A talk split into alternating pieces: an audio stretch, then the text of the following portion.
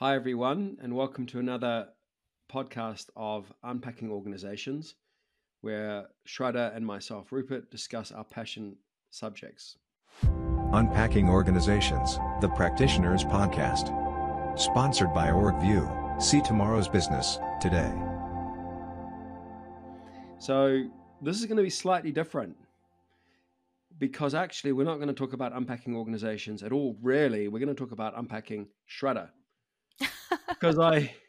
Oops. We've done our little introductions to ourselves um, a while back, but I thought it might be interesting for some listeners. And if you're not interested, then we take zero offense.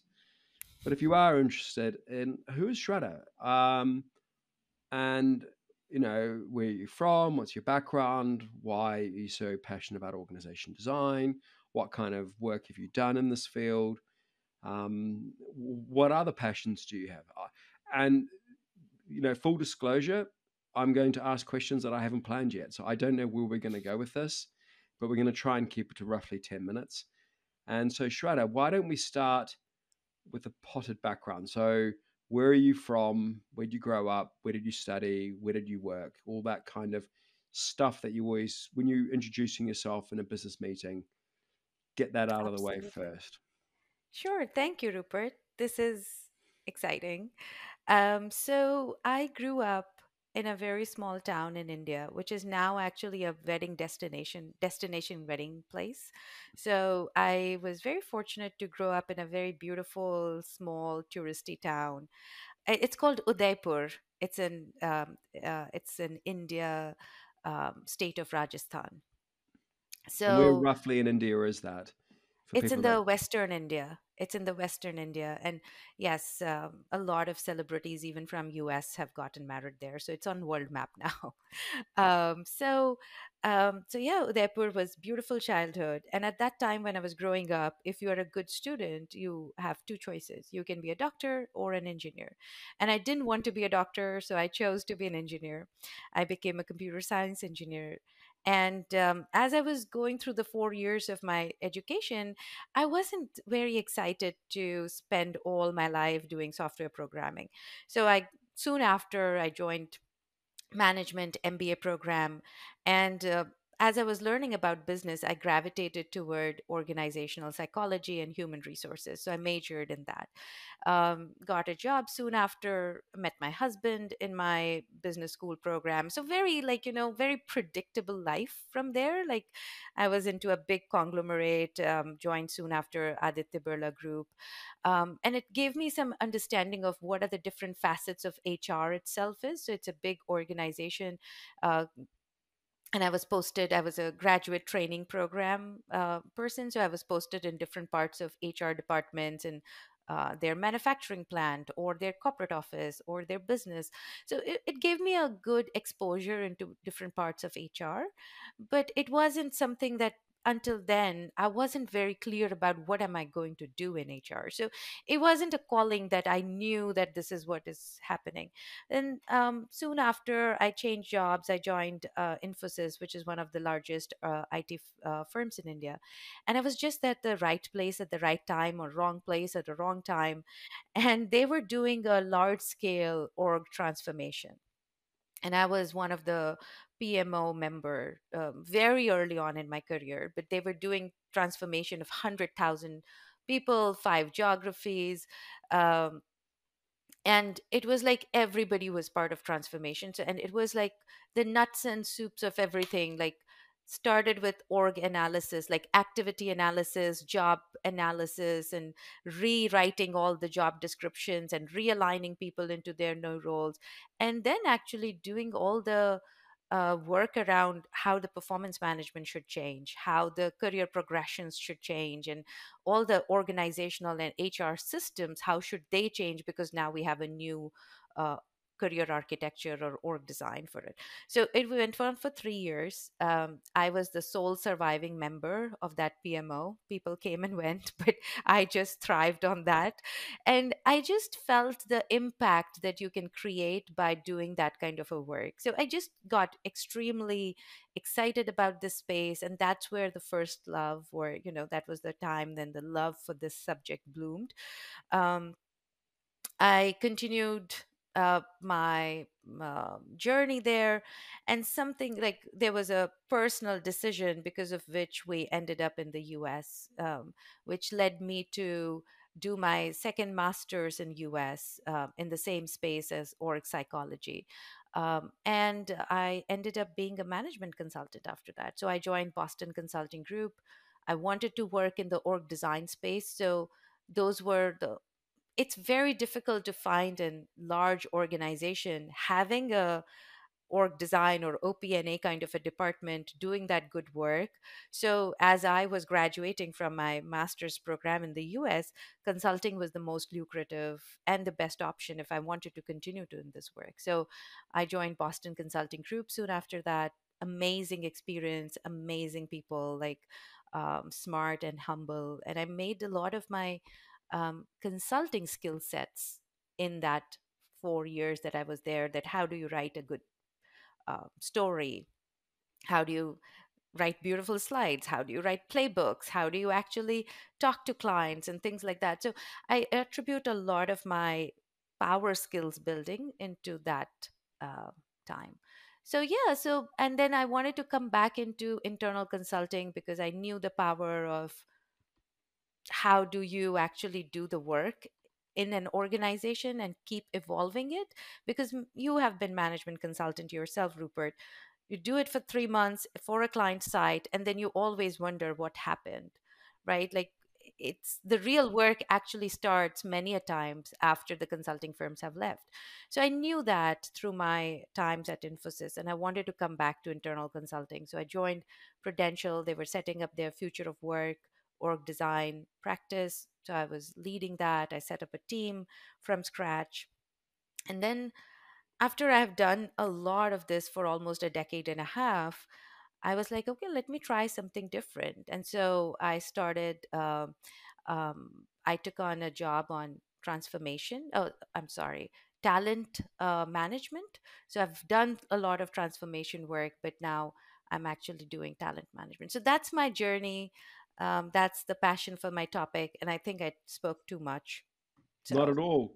Thank you so much. It's lovely to to hear the stories and why this podcast. Why why this passion? Why wanting to share?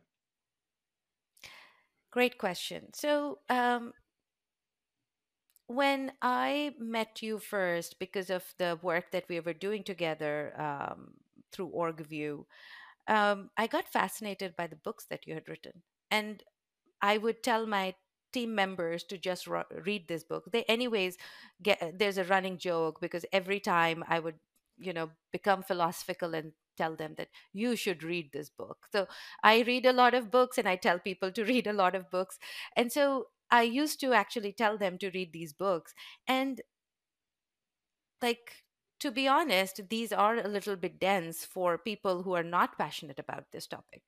It's like you can i can i can make them read a page or a chapter but they won't read the book end to end and there's so much of um, golden nuggets in these books that i felt that you know there is there has to be a other way for the listener to understand that what exactly is there. So that was definitely one part of it.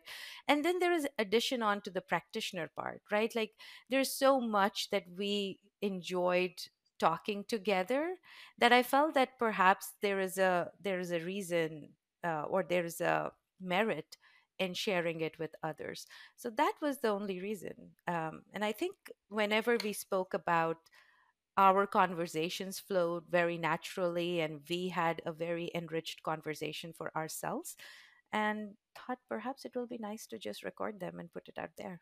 Yeah that's lovely well, it's it's it's it's nice to meet someone who has such a clear red line through their life. Um, actually, uh, you, even your computer science, how much of your com- computer science degree, because obviously that gives you a, a sort of a grounding in the engineering, do you find helps you in the practicing of org design? It's a great question, and I would I contemplate about it that I've never practiced um, being a computer engineer. I've only I'm only uh, a computer engineer through education, but it has such a um, important role to play as I think about org design. I'm not at all uh, afraid of data or Excel sheets or actually modeling a formula or like you know uh, a workforce planning tool, quick and dirty. The spans and layers that I used to do um, back in my consulting days, it's like um, all mathematics. And it was it came naturally to me because of my engineering background and that was an added advantage because it was not something that you know i'm good at the uh, people aspect of people transformation, but I'm not good at the data and analytics. And I think that naturally flowed into the mathematics yeah. and the modeling. It's really interesting, so, like the combination of these skill sets. Mm-hmm. And, and and lastly, and I know we promised to keep it to 10 minutes, and like so many of these promises, we, we break them, which is all my fault. But I'm just I'm just so interested in you, Shradha, and it's it's so nice to hear the stories.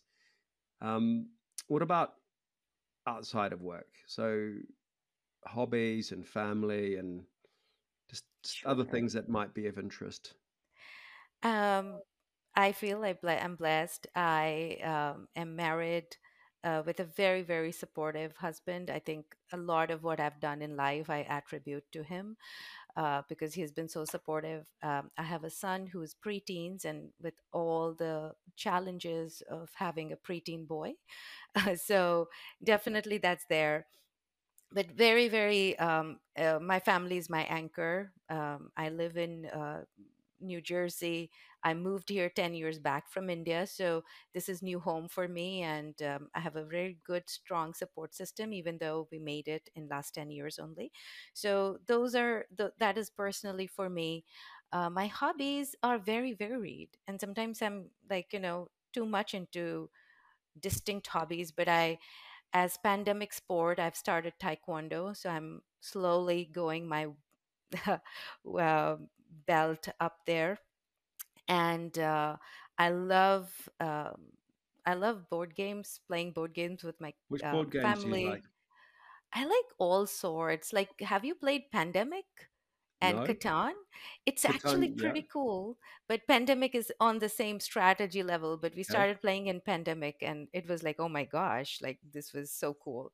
So things like that, or even like a small, like a card game like Uno. Think yeah. like I get, I'm sucker for board games. Taboo uh, with my friends. So those are the things.